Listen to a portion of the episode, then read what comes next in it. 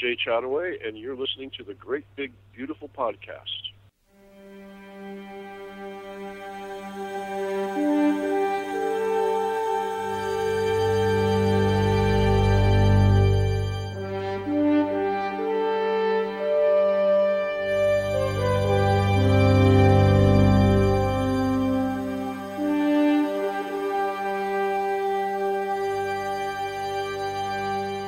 Welcome to another episode of The Great Big Beautiful Podcast. You can find us online at uh, w w w dot the g b b podcast dot com and also on Facebook and Twitter at The G B B Podcast.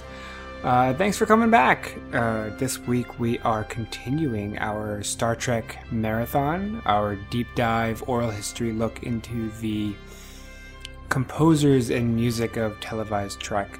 A couple weeks ago we brought you the first episode with Jay Chattaway. Um, this week, I am just thrilled to share with you guys my conversation with Dennis McCarthy. Dennis is the only composer, the only person, probably the only person in any capacity uh, on Star Trek to have worked on all twenty-five seasons of the four shows that ran more or less consecutively: The Next Generation, Deep Space Nine, Voyager, and Enterprise. So from nineteen eighty-seven till about two thousand five, I think it was, when Enterprise uh, wrapped up.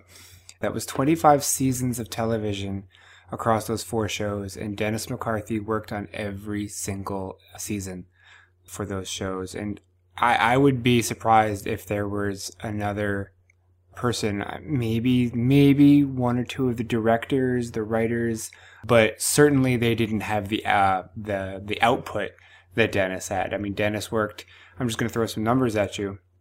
He worked on eighty-eight episodes of the the Next Generation, seventy-seven of D S nine, sixty-five of Voyager, and thirty of Enterprise. He the the the work that he put turned out for Star Trek is just unparalleled. He did the first and last episodes of T N G, D S nine, and Enterprise, so he was able to take those three shows completely full circle. If you listen to my conversation with Jay Chattaway from a couple weeks ago, you'll know that he did the first and last episodes of Voyager, so only those two guys have been able to do that so far, to, to, to uh, take a show full circle. Dennis McCarthy also wrote the Deep Space Nine theme. Uh, in my opinion, Um, might be one of the best, might be the best theme uh, to to any of the Star Trek shows. I just love the D S nine theme. He won an Emmy for that. And he also is the only guy to have made the jump from T V to film. He scored the soundtrack for Star Trek Generations, which, if you're unfamiliar, was the, um, the crossover movie which had uh, some of the original series cast and all of the next-gen cast. It's the Spoiler alert, it's the one where um, Captain Kirk dies. Uh, but Dennis McCarthy has been, I mean, all of this is just just scraping the top of the tip of the iceberg here. I mean, he, his career is is vast. It's not only Star Trek. Star Trek is obviously a huge chunk of what of what he did in his career. But he, he wrote for a lot of other shows. He wrote for Dynasty. He wrote for MacGyver. He wrote for Parker Lewis Can't Lose. And a lot of these shows he was doing at the same time as Star Trek, because he was done on Star Trek for eighteen years, which is which is just phenomenal. So if you liked my uh, conversation with Jay Chattaway, you're in for more of the same. This is a great conversation. Come back in future weeks, probably next week and the week following. I'm going to bring you my conversation with Ron Jones and then with Jeff Russo. Uh, Ron Jones worked on the four, first four seasons of The Next Generation, and Jeff Russo is the current composer for Star Trek Discovery. So I think taken as a whole, all four of these episodes together is, like I said at the top, is a really nice deep dive oral history into Star Trek music. So enjoy, settle in, and you're in for a great conversation.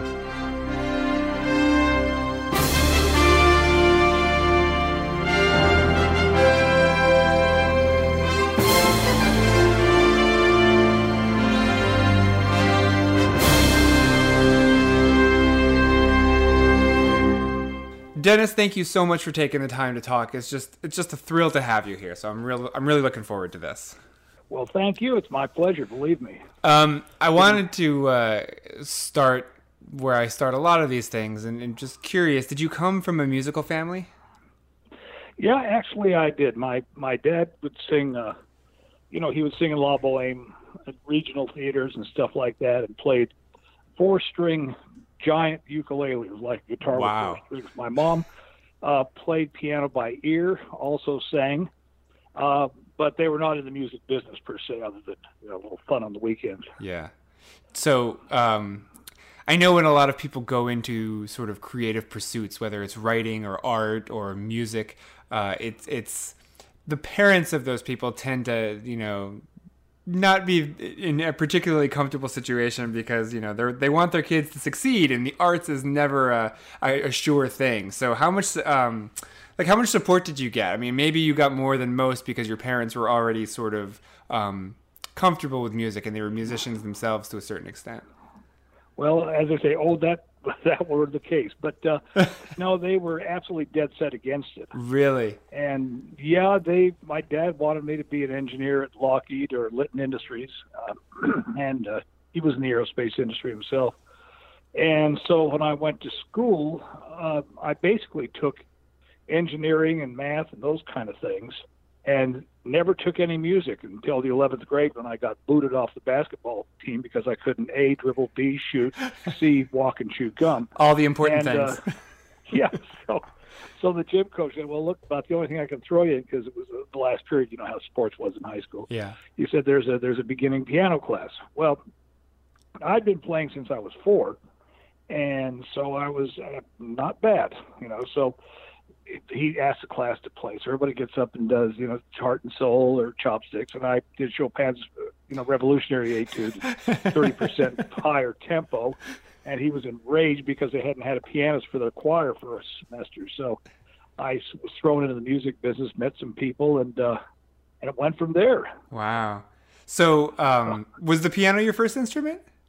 Yeah, and to be honest, it's pretty, I I play some pretty terrible country fiddle. Uh, very bad harmonica, uh, you know, enough guitar to get in trouble, and stand-up bass if somebody puts a gun to my head. So that's about it. It's piano beginning, and then still at it. Yeah. So at what point, though, did your parents uh, and those around you finally sort of relent and say, well, maybe he's got a knack for this, and we should support him? Well, I went out with some rock and roll bands. The Hondells was one there. Keyboard player got drafted, so I jumped into that, and I met Glen Campbell mm. through that, 'cause he was a session player. A brilliant, brilliant man. There's been a load of compromising on the road to my horizon, but I'm gonna be where the lights are shining on me like a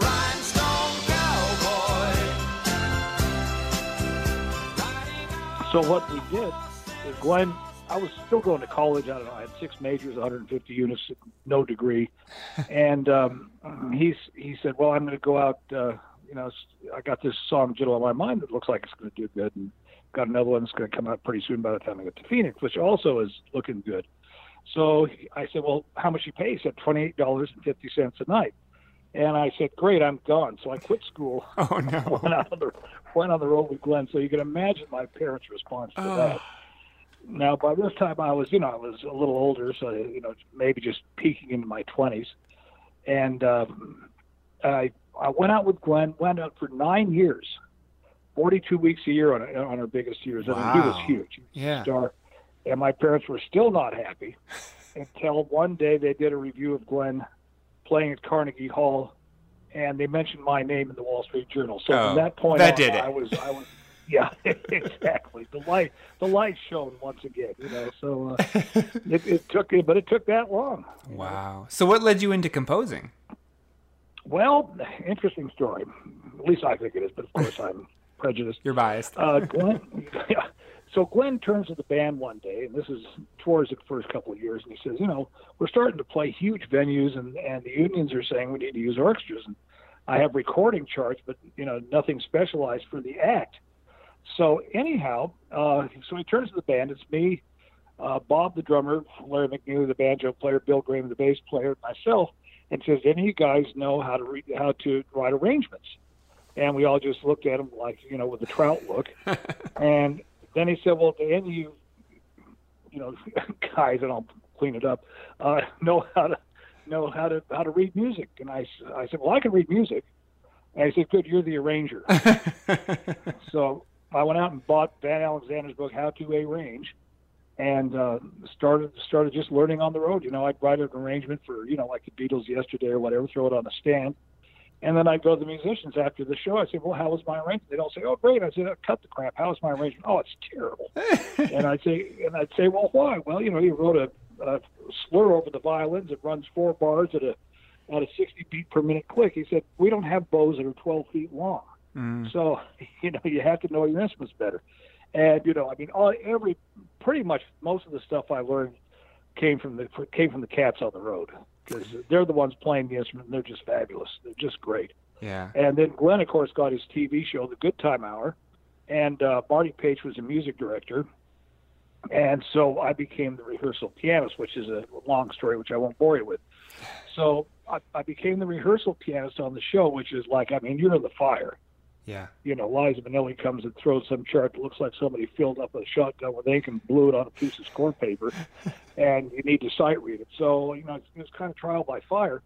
And uh, so Marty Paich is a great arranger, great writer, and he kind of took me by the hand and said, here, I want you to write a chart from the show. And I said, well, it'll be my first chart for anything like this. And he said, well, It's it's not anybody important. It's Ray Charles. Oh, so, so that's my first chart, and I wrote it out, and Marty corrected it like a like a good uh, mentor slash uh, school teacher. Wow! You know, so you have to write transpose. You cannot write in concert because it's your job to do that, et cetera, et cetera. Yeah. So and then I met Nelson Riddle, and uh, you know, worked with him off and on, and learned. I learned from all these great guys. I did Alex North for two years. I worked as his orchestrator when he was not healthy, and, and um, so I did Wise Blood with him and a couple other things. So uh, you know, the, my education was just by learn by doing. That's amazing. So and, you were legitimately self-taught. Yeah, with a lot of help. With a lot of help, and, but trial by oh, fire. Yeah. Oh yeah, one quick vignette. Uh, so I'm working on the Glen Campbell show. Milt Bernhard, the trombonist who did I Got You, you know, I Got You Under My Skin for mm-hmm. Sinatra. He was a trombone soloist on that. So anyhow, uh, I wrote a chart, and uh, the way Marty told me to write it, and then he says, Dennis, come over here. And I said, I'm over there. He said, uh, you know, you've written me thirty-two bars of whole notes on the trombone. and and he said, what do you think I am, an expletive-deleted Hammond B three organ? I, he said, He said, and here's what he said. He said, I want you to go buy a brass instrument of any sort. I don't care what it is. And in a month, you come back and play me thirty-two bars of whole notes. So I went out and got a French horn and played, and played thirty-two bars of whole notes and practically passed out. So it, it was really, really, it was, but that was my education. Pete Christlieb, Tom Scott with woodwind section, Mike Lang on piano. No, it just, magnificent, magnificent players. There was, and uh, go ahead, sorry. No, I was going to say there's probably no better way to learn the instruments, like you were saying. I mean, just you were literally, literally learning by doing. And if you wrote something for an instrument that was impossible or very, very difficult, I'm sure those musicians were only too happy to tell you. Oh, they did. Yeah. and I, I, I learned.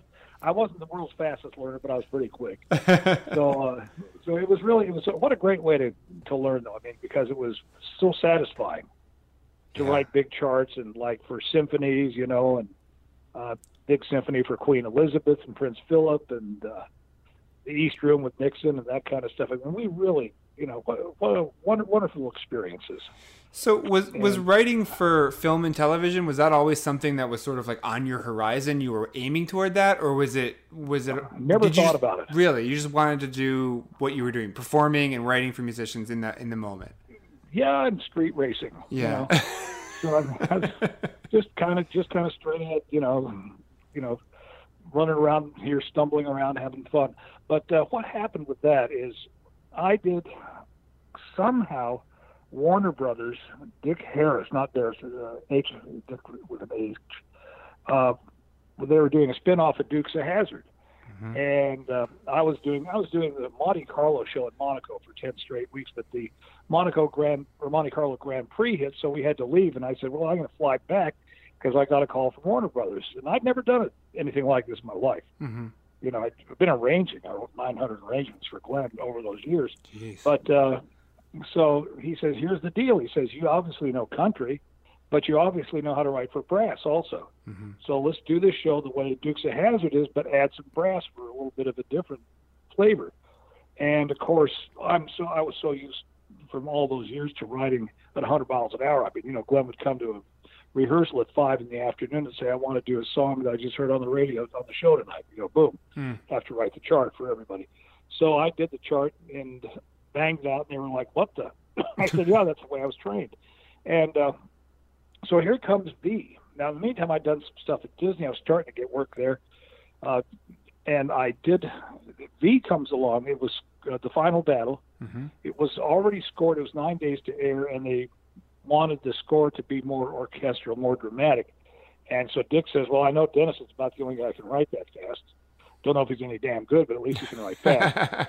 so, so I went and did that thing, and I wrote an hour and six minutes of music for a sixty-piece orchestra. Jeez. And and uh, we we made it. I mean, we got there. And that you and said that was so, nine days before you had. I mean, so, before so how long did you have? Oh, to write the hour and six minutes, maybe three days. Wow. Maybe maybe four. I mean, it's it's a, it's a ways back in nineteen eighty, yeah. whatever it yeah, was. Yeah, yeah, But uh, it was fast. And so I ended up doing a couple of the new Twilight Zones also. And then here comes Star Trek. Mm-hmm. And uh, Rick Berman, Bob Justman called me in, and they say, we want you to put Jerry's wonderful theme together with the horn intro, you know, Sandy's uh, horn intro. Mm-hmm. So I said, okay, went home and tried to find a synthesizer and built this thing. And uh, they said, okay, you're on. My my agents at the time said, don't take it. It's a syndicated show. And I said, no, nah, something feels good about this. It's kind of, kind of like when I dropped out of college and Glenn called me up. You know, it just felt like the right thing of, to do. Yeah, normally if the door of opportunity opens, I can kick it shut. You know, these are two times when I didn't. But uh, so I did the first one, and uh, just I did, I don't know, three hundred fifty, three hundred sixty of them over the eighteen-year period. Yeah. And uh, I, I evolved as the show went along, and the producers evolved. I mean, originally, and I'm sure Ron and Jay uh, filled in on this, they did not want percussion. Yeah. You know? And, and as a matter of fact, one of the producers said, I don't want to hear any music that m- manipulates my emotions.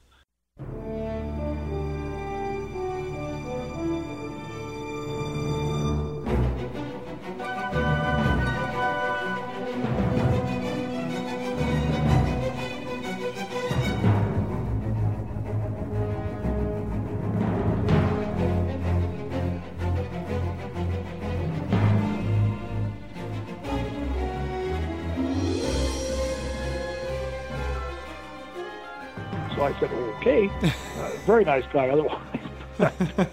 So anyhow, uh, and all of a sudden as the years progressed, and we got into percussion and things and more uh, atonal and, you know, really had a great time pushing the envelope all the time. Yeah.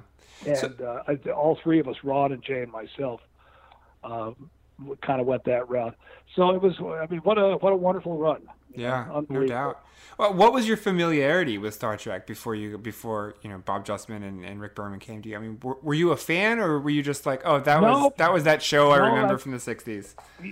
Yeah, I just kind of you know, I mean, I was busy doing other stuff. We had three kids, Patty and I, and yeah. uh, you know that took precedence. And I I've maybe seen a couple of Star Treks, and I mean seriously, maybe two. And I, I thought it was fine. I mean, it was certainly nothing negative. It just just wasn't on my plate. Yeah. And uh, then I got into this and really, you know, just and the, of course, the Next Generation cast was wonderful people. We'd go out to lunch now and then or dinners and have a lot of fun. You know, it was really a family unit. Yeah. So, so I just learned a lot, and uh, you know, I, I studied and talked to people, called friends, and say, hey, you know, what do you think? Hey, how about a French horn? You know, et cetera, et cetera. So, so, always, always a nice little community here. when uh, when you came on, or when they approached you for The Next Generation, you said that they already had in mind that they were going to be using um, the Jerry Goldsmith theme. What, do you know, was there ever any discussion, or were you involved in any discussions about a new theme, or were they just set on using that one from the beginning? No, I, I never questioned it. Yeah. Um, and uh, because they wanted Jerry, and I said, you know, like I said, well, if that's what they want, that's what they'll get. I did yeah. write a theme of, I call it the Picard theme, for, because I thought maybe they'd want to have some. I had done Dynasties and Colby's and a Love Boat or two. Mm-hmm. So those shows were heavily uh, motif-driven. And so here comes Star Trek, and I thought, well, you know, maybe a nice little motif for, uh, for Patrick Stewart. So I wrote this piece. I think it's floating around on the C D somewhere.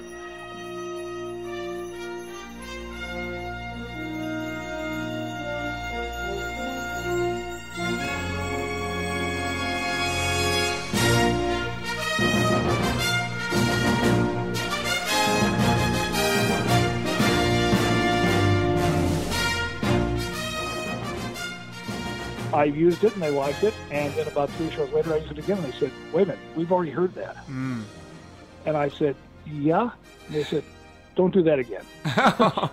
as, as a matter of fact, once I used the Jerry's theme, da, ba, da, da, da, da, da, as a transition in space.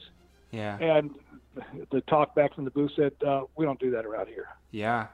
No, it, it was very different. I mean, I, and I know this is, you know this obviously, but you know, the, the original um, reused a lot of the same music again and again and again. And when you came to Next Gen, it was, um, there were no themes and there were no, no. there's nothing you could nothing. hum during the show. I mean, there was the main theme, the credits, great.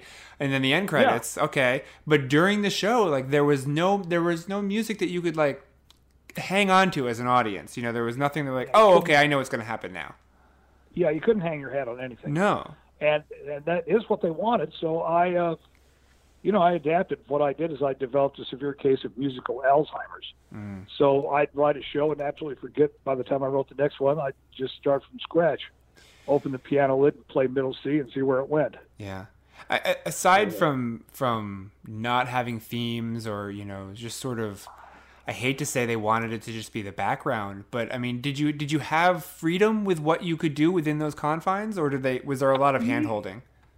Yeah, and what, what the way it would work is, uh, from being on the road all those years and stuff, you you know, you learn to move fast, and so I would write what I wanted, go to the session, uh, get hit upside the head, and change it on the spot, and uh, then move on to the next cue, and and not you couldn't you couldn't pin your ego on anything you wrote, yeah. because you'd only end up being, you know, frustrated.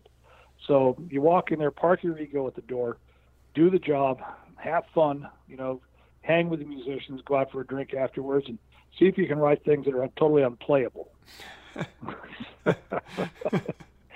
so, uh, I mean, I, I'm, I don't mean to make light of it, but it was like, uh, you know, it really, unlike, you know, Dynasties and MacGyvers, I did MacGyver for almost seven years, Uh, you know, music was, I, I don't want to say it was relegated to the back row, but it kind of was. Mm-hmm. You know, it, there are so many times you do a cue and you'd be really happy with it and watch the show and say, I thought there was music here. Yeah. Was that difficult you know, for you, like creatively, especially because you were writing for, you know, you were arranging for bands and orchestras, and then you were writing for shows yeah. that had heavy themes, and, and then suddenly you're just... You're, you're you're writing music, but it's not being pushed to the forefront of the of the show at all. You know, for me, a, a number of things. First of all, it was a challenge, which I relished. Yeah, I loved to see if, a what I could get away with, or b if I could write things that I'd never thought of before. You know, and see and see how it worked. I mean, for me, it was like it was like going to school. Mm-hmm. And the other thing was, I'm home. You know, after nine years on the road with Glenn and a couple of years of rock bands before that, boy, you know, mm. it's a lot more fun than going over to Vietnam doing U S O, which I did. so was there was so, there a lot of uh, collaboration? Maybe not actual creative collaboration, but did you and Jay and Ron ever just sort of sit down and hash out ideas or say, what what, what direction are you going in?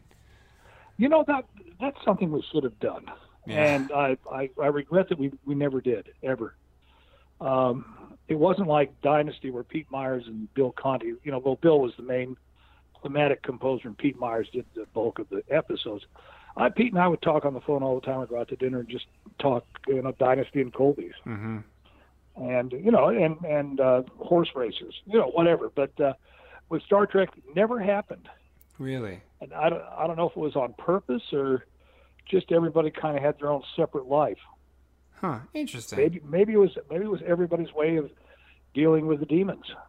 It, it was a tough show. A lot of people, you know, really had problems. Other composers would come in and uh, work on the show, and boy, they were shocked. Really? What do you mean I can't use a snare? What do you mean I can't use a bass drum or a timpani? what, what? You know, and uh, I remember one time, uh, John Debney, who's a wonderful man. I do love John dearly. Yeah, well, plus he lives here. He's right here with, in Burbank. Uh, but he got he called to do one of the shows, and I called him up, and I said, John, I said, seems how we are pals. You and I need to go out for a drink and talk about this. And so I told him everything. I said, here's what to expect, and here's what's going to happen. And if they want to change, it's like jump how high, you know? Yeah. And, and boy, he took me at my word and did a wonderful job, and they asked him back to do some more. But by that time, he'd taken off like a, a skyrocket. So uh, yeah. I think he did two episodes and did a really fine job. But Uh, there was a, another composer who I, I think I sat down with him, but uh, didn't pay attention, and we'll just leave it at that. He okay, you know, you know, I, I don't didn't listen. Names. Didn't listen to the warnings. He, he did not listen, and they ended up tossing about a third of the score, and just putting my stuff in there. You know, tra- yeah. track my stuff in there. Yeah. It must have been. I mean, you say that it was a creative challenge, but it must have been one that you welcomed, because you were there for what, almost twenty years. Yeah, it was fantastic. Yeah. And I mean, what an opportunity. Six French horns just sitting in front of you, and uh, all those strings, and and my woodwind section was basically jazz guys. It was Pete Christlieb, the original tenor sax soloist off the Doc Severn Tonight Show band, uh Sip, Gene Cipriano, Fred Selden, who used to work with Don Ellis and everybody else. So I and I, I loved getting the jazz guys in there. Chuck Berghofer on upright bass. He got a doo, doo, doo, doo, doo, these boots are made for walking. Mm. You know, one of the great jazz bassists of all time, Ralph Humphreys on drums. Uh, you know, he's got Jim Cox on piano, Tom Rainier. Uh, it's just uh, stars, all these guys, and they brought their jazz thinking in with them. Even though we weren't doing jazz, they were thinking improvisationally. Mm-hmm. And so when when I'd write something, they'd say to themselves, uh, "He really means this." Okay. They could they could they could read into your mind, into your thinking. Yeah. And you know, Bob Finley, my, my world's favorite trumpet player, you know, I'd, I'd look at the score as I'm conducting along, and I go, "Oh nuts, here comes a clam," and, and we go through it, and it wasn't a clam. And Bob said, "I knew what you wanted. That wasn't it wasn't that note." So, it's I good mean, to work it, pro- it good real. to work with professionals, right? Oh yeah, fantastic guys. I miss them. I, I miss the whole. Well, I miss the whole thing. Yeah, you know? It was a wonderful run between MacGyver and Star Trek. I was at uh, Paramount for twenty-five years. Yeah, well, I was good. I was, actually, I was going to ask you about that, because during the height of, of Star Trek, at least Next Generation, you were not just exclusive to Star Trek. You were writing on a number of other shows, and including, you know, like you said, MacGyver, and I think I saw. What, Parker Lewis Can't Lose? You wrote seventy episodes or something like that. Oh how, yeah. How did yeah. you how did you juggle all that at the same time? Well, just you know, from being on the road, I suppose, because you know there would be nights when you, you know, one of us had to drive the bus. Whoever was the least tired, I just cleaned that up. Of uh, you know, would be the bus driver. Yeah. And you'd get into the next town at five in the morning, and you'd have to rehearse by noon, and you'd do a show or two, pack it up. You know, hopefully the next town wasn't more than one hundred miles away. I mean, it was it was a, a grind. And, and this, to me, is like, you know, sitting here, got family and, uh, you know, all that stuff. The T V works all the time. Piano's here. I like the piano. So it's like Easy Street comparatively, right? Oh, yeah. Nothing. I mean, nothing compares to, to life on the road the way we did it. Yeah. With, with Glenn, it was good. It was pretty, it was first class, you know what I mean? But it's still, it's still, it's still on the road. Yeah, exactly. Yeah. So how much of a shift was it then? I mean, it sounds like working on any show, but maybe Next Gen within those creative confines was even more so. It was pretty frantic. You know, you didn't have that much time to turn around, you know, fifteen, twenty, twenty-five minutes worth of music for every every episode. How much of a shift was it to go from that to working on Generations, the film, where you had, I'm assuming, more time, bigger budget, and the sound was noticeably more lush and, I guess, quote unquote, cinematic, if you if you will. Yeah, yeah, it was. It was. Uh, it was. Uh, well, f- first of all, I was working with you know with film, the director takes precedence. Mm-hmm. Uh, T V is is producer driven. Uh, so David Carson was a director, of course. Rick was uh, producing, and, uh, but but David had a, he really wanted it to be big and cinematic. To yeah, you know that's a great term for it, uh, and not just be wallpaper. Yeah. So it so certainly was not. I just, no, I just went for it. I had a great time.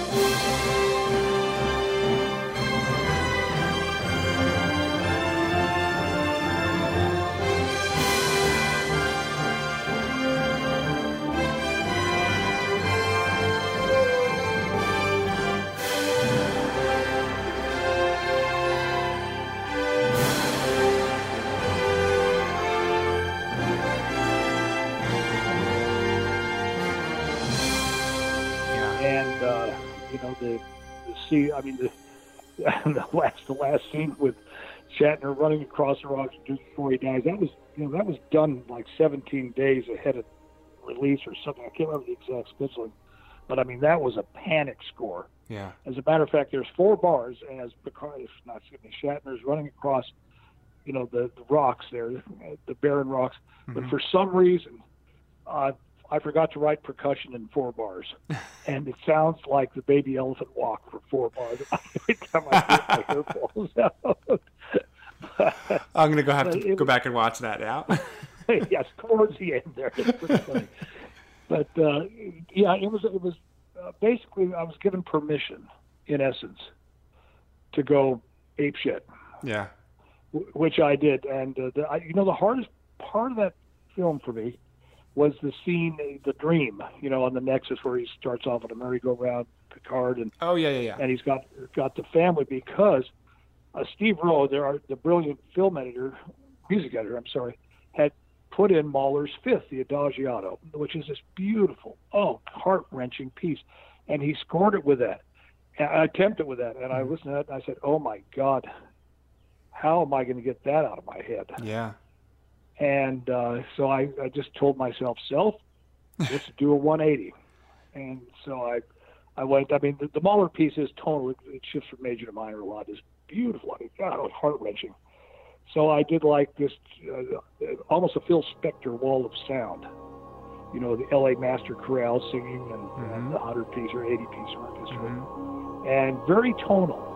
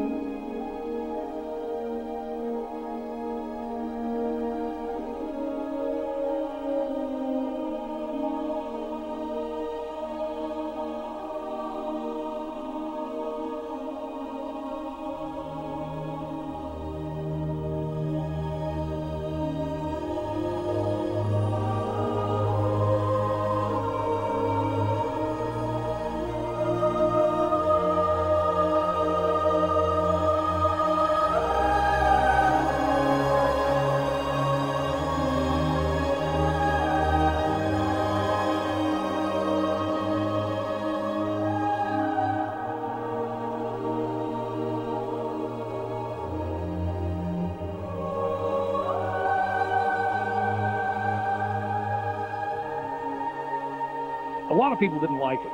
I'll Ugh. be honest with you. I had a, I had a couple of reviewers that said, "Ugh, sounded like a Prel shampoo bottle." You know, oh, thought, oh are you on. kidding me? You know, that's so hard. Man, my wife's father had died the, the night that I wrote it. Oh my so, no. Yeah. And so, I mean, it's you know, it, it, it for me it was an elegy to him. Yeah. And and to have somebody slime it, I just you know, I was offended. I don't yeah. offend easy, but that offended me. Yeah. So, no, that anyway, I'm sorry, that was kind of a sidebar. That score, I mean, that soundtrack to that film, it, it has such a, a special place for me, and I don't, and I can't pin my, I can't put my finger on why. You know, I mean, it's not my oh. favorite Star Trek movie, but it is one of my favorite Star Trek soundtracks. Um, oh well, thank you. And thank I you. think, I think, I think it's largely because of your theme. Um, I think that, you know, the opening, the uh, the prelude and the opening theme for that film is just so beautiful. And it's so, um, I can't think of the right word for it now, but it's so perfect for that cast, you know? And yeah, yeah. Um, I, I guess what I'm asking is, noticeably absent from that movie is that Goldsmith theme that was in every episode. So, I mean, what yeah. what led to that? What led to, you know, we're making the jump to the big screen. We need a new theme. We're going to aban- not abandon, but we're going to leave behind this this iconic theme that we've carried through the show for seven seasons. one hundred, yeah. one hundred years, yeah. Yeah. Well, not quite, but uh, it was, yeah, that was, uh, I believe, if memory serves, it was David, David Carson, the director, mm-hmm. who said, "I don't want, I don't want that." And I said, "Well, uh, let me, let me at least in one or two spots put in the, the uh, da da da da da da because that is, you That's know, if we don't do that, yeah. the fans are going to come to my house with pitchforks." Well, they did. They did. yeah. Um, I have to, and I mean. I, to my ear, now they're not obviously the same, um, but to my ear, I do hear familiarity and, and some similarities between your Generations theme and the Deep Space Nine theme. Was that intentional on your part, or was it just because they were written around the same time? Yeah, and, and I think it's just it's just kind of what I like. Yeah, you know, I, I think it's, it's kind of uh, I, I love the I love the trumpet, you know, French horns, of course, mm-hmm. and uh, it's just. Uh, you know, I just I just wrote a piece for another show just about uh, one day ago, and I realized, oh my God, it's the V theme. Oh no! So, so whoops, change. So, well, one time I got to tell you, I was doing a Dynasty session, big orchestra, and I kicked it off, and I had to write the score in a rush. I mean, you had a very short amount of time. Nothing is nothing was as tough as MacGyver. But so here's the Dynasty. I'm up there. I you know say, okay, boys, here goes one, two, three, four. First four bars, and we just we had to take a ten. We were all laughing so hard. I had unconsciously written Tchaikovsky's Piano Concerto. Really? Yeah. Without the piano, I was like, oh my God. I have to imagine that probably happens more often than people will admit, though, right? Oh, absolutely, yeah. absolutely, and uh, you know it's it's a it's a toughie. Yeah, I actually I was kind of aware because David liked the Deep Space Nine theme and the way that it worked, so I thought, okay, I like that. Yeah, you know, yeah, it's a lot easier when somebody comes up and says, you know, that D F nine theme, don't ever do anything like that. Don't ever do that. Yeah. No, gosh, I mean, I, and I'm not fawning praise on you just because you're on the phone, but I mean, of all the Star Trek shows, Deep Space Nine, I think, over the years has become my favorite, and that theme is my favorite theme. So I'm just putting oh, that out there. You. Yeah. Well, I'm loving it. That's that was interesting because Jerry was contacted to do it, but uh, I don't know if it was workload or uh, they didn't offer him. I think what it was, literally, they they were being a little cheap. Really? And of course, I'm cheap. You know? I hell, I do it for free. I don't care. You know, so well, if they're in front of an orchestra, I'll do it for nothing. So, I mean, Deep Space Nine was, as a show, it was this departure for Star Trek at the time. It took it took the franchise in a very different direction. Um, yeah. And your theme definitely did that. When you compare the Next Gen theme and your D S nine theme, it's they're very, very different. What kind of direction, if you remember, what kind of direction did you get before you sat down to work on that show? Well, that was with, with Rick Berman, and I, he and I talked about it uh, at length. And his basic thing was he said he showed me the mock-up of what the visuals were going to be for the main title. And he says, this is an extremely lonely place out here, and it's going to be more psychological darkness than we've had in the other shows. Mm-hmm. And, uh, well, Next Generation. And uh, so I want the theme to to say this. I want the theme to say, we are alone. And uh, if you get a flat tire, it's going to be quite a while before the auto club comes out to fix your spaceship. And uh, so, that, well, he didn't say that. I just no, made that up. But, uh, but anyway, so I just went off of that, and I thought, what's what's lonelier than a, a trumpet player with a part that he's hoping he doesn't blow? Yeah. so, so that's what I did. I just, uh, you know, kept it as simple as I could. And, um, you know, I didn't want it. Matter of fact, I, I was not thrilled too much when I did redo on the fourth season and had to put more life and action in it. I thought, well, that kind of negates what we're shooting for here. But, you know, it's a game.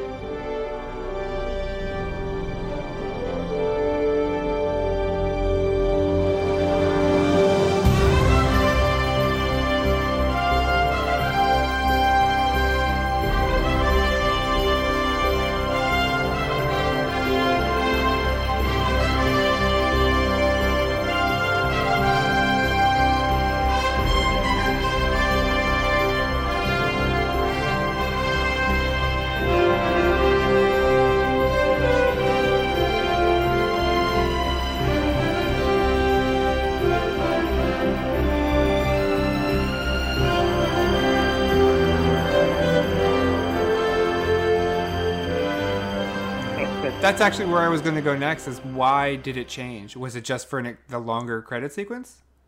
No, they. I think what it was is they thought the show was evolving into where there's more people, there's more stuff going on. Uh, it's not as dark, although it was. It was a pretty dark show at times. Yeah. But it's like there's, there's more personalities being uh, you know, used in the show. And so they wanted to just have a little, more, little bit more life to it. And I said, okay. So the trombone's moving up, you know, fifth, fifth, fifth, back down a fifth. You know, that it wasn't my favorite thing to do to a piece of music, but, you know, it's like uh, you're a finished carpenter and somebody says, you know, I want my uh, I want my uh, closet to be done in knotty pine. And you say, well, it should be done in oak or teak or something. And then the person says, yeah, but then I won't pay you. You say, well, okay, fine. Knotty pine it is. Well, do it your way. Yeah, exactly. Well, you had the opportunity, um, you know, through those eighteen years of amazing experiences, you got to bookend three of the series. Um, Next Gen, D S nine, yeah. Enterprise, you wrote the first and last episodes. What goes through your mind, both, I guess, musically, thematically, um, logistically? What goes through your mind when it comes time to sort of bring that show full circle? Uh, it's very satisfying. There's sadness, of course, because you hate to see the series end, and of course with Scott Bakula's it was really uh, you know, it was really sad because mm-hmm. uh, we were hoping to go the run, and it just the show started off with a huge audience and it just kept diminishing, and it, why I don't know, to be honest with you, but uh, I think I think the show may have evolved in some way or another that the fans were not happy with, or maybe it was just fatigue. Yeah, you know, oh my God, another Star Trek, who yeah. knows, you know, I mean, yeah I, I don't know. But that one was sad, and, um, you know, because that was the last I would see of those that giant orchestra. Yeah. Now we'd have fifty, sixty guys for every episode. You know, sometimes mm. forties, but usually in the fifties. Yeah. So it was it was a wonderful, wonderful experience, and, and I was truly blessed to be able to do it, to be a part of it. Yeah. Um, you know, Next Gen um, reintroduced Star Trek to television, so it I guess it kind of made sense that it, the music, quote unquote, played it safe. You know, they didn't want to, they didn't want the music to stand out, or they didn't want to take huge risks. Um, D S nine oh, no. was D S nine was a bit more of a gamble, so they could take risks in every every yeah. corner of the show. Um, what was it like moving over to Voyager? What kind of environment was that to work in?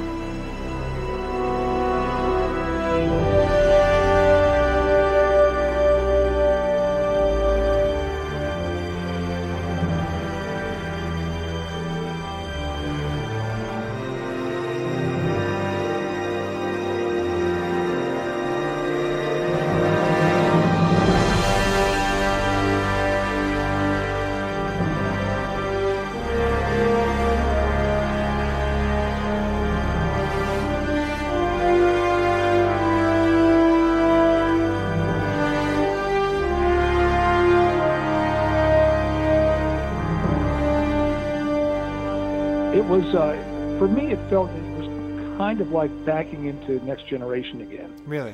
It was. It was to me. Well, well, just from the way I had to think, it was, it was closer in attitude to Next Generation and the original Shatner series than Deep Space Nine. Mm-hmm. And so, uh, I mean, by this time, however, we were we were given permission to be a, a little bolder. Yeah. So we could we could bring the percussion in, uh, the big brass stabs and all that kind of stuff, moving strings, um, and it was uh, it was a it was a good experience. And then Scott Bakula's show, uh, the Enterprise. I'm sorry. Mm-hmm. Um, that was an interesting one because about the show was about to start. You know, we were probably a month out, and I get the phone call from my buddy Peter Lawrence in there, uh, one of the producers. Well, Dennis, we've decided to make a change in the music. Well, what's the next line? Thank you very much yeah, for your thank value you for your time. And service. And here's a gold watch, uh, or or you know maybe uh, rhinestones. And he said, so come on in and let's talk about it. I'm like, whoa, uh-huh. That had never happened before. Yeah. And why don't he said, let's let's uh, let's get this updated. Let's make it really percussion driven. Let's, I want to hear some synthesizers. I want to hear some stuff that's still with the orchestra. So I ended up with Kevin Kiner. He and I worked together on that show because he was a great, it's, he was a great synthesizer guy and a good composer in his own right. And so basically, I would write the cues. He'd take it over to his place, his studio at home, and uh, do a synth demo, you know, of the whole thing. I mean, the whole thing was a demo, but adding in his knowledge of synthesizers and mm-hmm. synthesized percussion. So we would have really um, some amazing. Uh, it was a great combination, he and I, and uh, we really got along well. And it was, it was great. But but uh, I keep laughing about the the phone call from, from Peter. You know, yeah, it's not quite like what I did. I did Dawson's Creek one year, and the reason they brought me in was that the music, they they would run six or seven songs through that show, mm-hmm. and uh, and they, I got a call from the music uh, supervisor, who told me, he said. Uh, They're complaining the music score sounds like the songs. And I said, well, that's because the tracks are all coming out of the same boxes. Your score is being done in a box, and you, all these songs are being done out of a box, and you throw a singer on it. I said, you have to get a real orchestra. Yeah. And he said, well, we can't afford that. I said, well, yes, you can. And he said, how? He said, I'll just take basically what I'm paid and split it up with the guys. You know, so I got an eighteen-piece orchestra, did it for a year. Wow. And, of course, it, it did what it was supposed to do. You know, it sounded different. All of a sudden, there was moving air. You know, I had a real cellist, a real sax, real, you know, real guitars, all that stuff. Last uh, recording, the last recording session, the year's up. A new producer comes in, sees you, takes one look, and turns to the other guy and says, "Well, he's too old." Oh. Oh. And that was it. Oh my that God. That was it. I laughed. I mean, I was tired of driving down to Bundy and San Vicente anyway. It was brutal, though. It was, oh, it was brutal. Yeah. And. Uh, He, he did me a favor, got me out of that show. Oh my gosh! um, I wanted another question about Voyager. Um, so Goldsmith came back for the theme on that one. Was that always the plan? Did they just finally find the budget for him, or did you have an opportunity to write a theme? No, no, it was it was Jerry from the outset. Yeah, which is I love him. I mean, Jerry was great. I he is. I tell my students, I say he's the uh, he's my favorite com- uh, film composer. Ever. Yeah. Thomas Newman, a close second. But, yeah. uh, you know, his originality and everything else. I mean, Alex North was great also. I mean, I shouldn't even say who's my favorite composer. I like most of the guys, period. Yeah. So. Um, you, uh, I understand, unless I, I heard this wrong, the end credits for Enterprise was actually the theme you wrote for the show.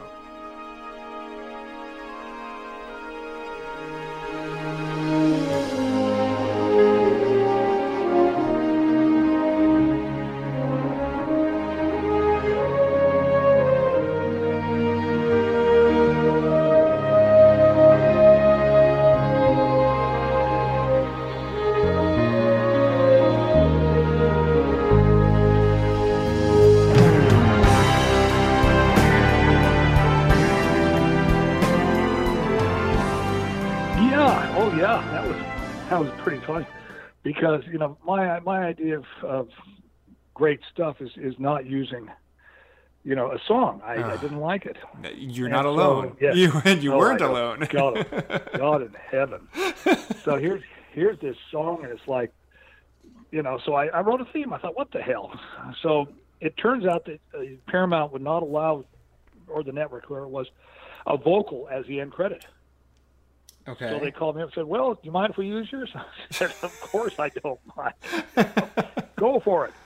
So that's that's how that came to be. That was your stab at the main credits, thinking that, like, hopefully yeah. somebody up there will come to their senses and get rid of that song, and then you'll have, you'll be the savior. Right. Well, it didn't quite work that way, but what else can you do? Yeah. uh, yeah. I, you know, it's. I never watched Enterprise when it was on, you know, the first run. It, but even at the time, all I kept hearing was about this song, this song. And it was years, I think, until I finally heard it. And I think the first time I heard it, I thought it was a joke. And I was like, there's no way this show ran for several seasons with this, right? Oh, it, yeah. yeah. No, it, it didn't no. make any sense. No. And it wasn't, the, I mean, it wasn't original, you know? It didn't. Say, no, it was from, uh, what, what was that movie? Patch Adams. Movie. Thank you. Yeah. I mean, I love, t- take the song out of it. I think the, the credit sequence of that show is great, where you're showing all the footage of exploration, getting to space. I think it's a beautiful uh, opening sequence to a show. I just think it demanded better music. Yeah, exactly. It really did. And uh, so I was I was happy to do that, you know, have that little crack at that theme. Yeah. Well, what could have been, right?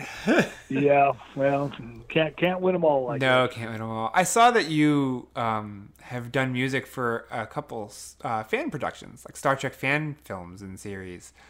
Um, oh, those were fun. Yeah, yeah. What, what I mean, what is it about Star Trek that keeps bringing you back to that? Well, they call me. Yeah, they they have money. That's a, always a good start, but. Uh, Well, not necessarily money, but like one of them I did for free. I just, you know, they didn't really have a lot of money. Yeah. And I said, you know, look, uh, spend the money somewhere else. I'll, I'll, I'll just, I just want to have some fun with with my computers. Oh. So that's, so you know, I mean, it's, it's you, you pay it back every now and then. Sure. Kind of cool. I have to imagine those, you know, fan films and those, they're, they're entirely different experiences than working on, you know, like, an, like a show or a film. I mean, oh, is it... yeah. And of course, it's all synthesizer. Yeah. So, um, you know, it's, uh, it's, it's interesting to do, but, you know, I miss the guys. I miss mm-hmm. the hang. Yeah.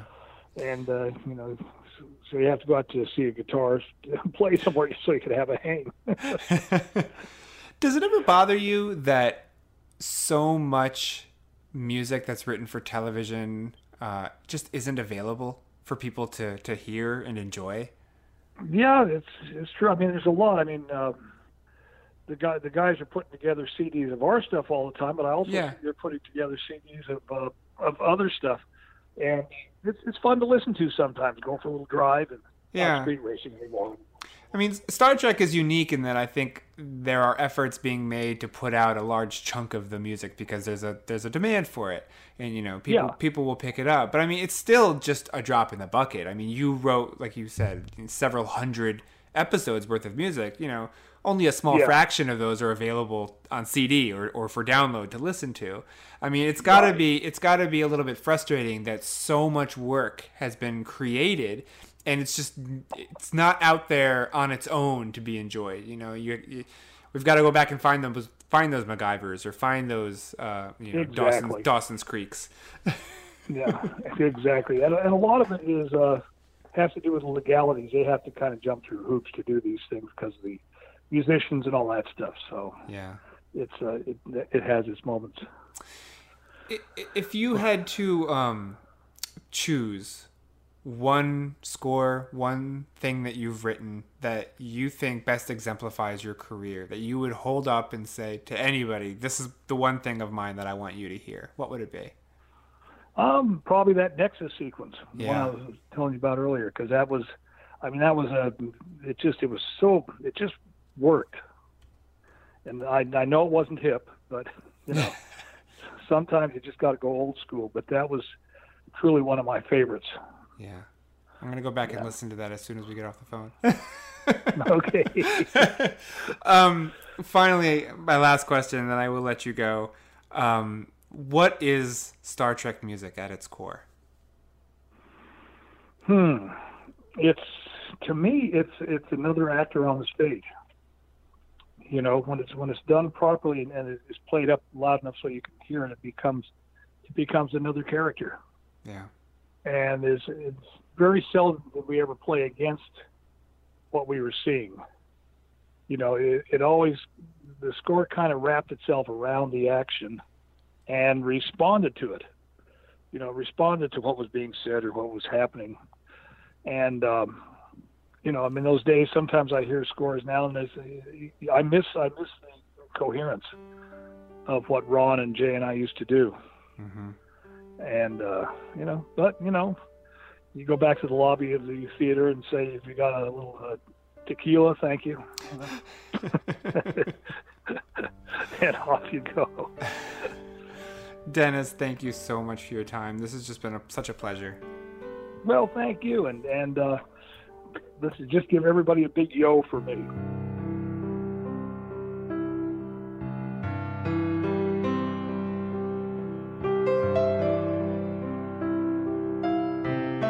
So that was another one that, I mean, Dennis McCarthy, it just, it was so great to talk to him. I, all of these guys, and it's, it kind of blows my mind that really it's just four people who have been responsible for almost all of the music uh, on, on Star Trek on television. I mean, Alexander Courage did the original theme for the original series, and a lot of that, as we talked about in these episodes, the music was tracked, so that just means that they recycled the music. They played the theme over and over again during the episode, um, and there wasn't really one person who did a lot of the scoring for the original series. There's a whole bunch of people came in and just sort of put put a different but familiar spin on the same few themes.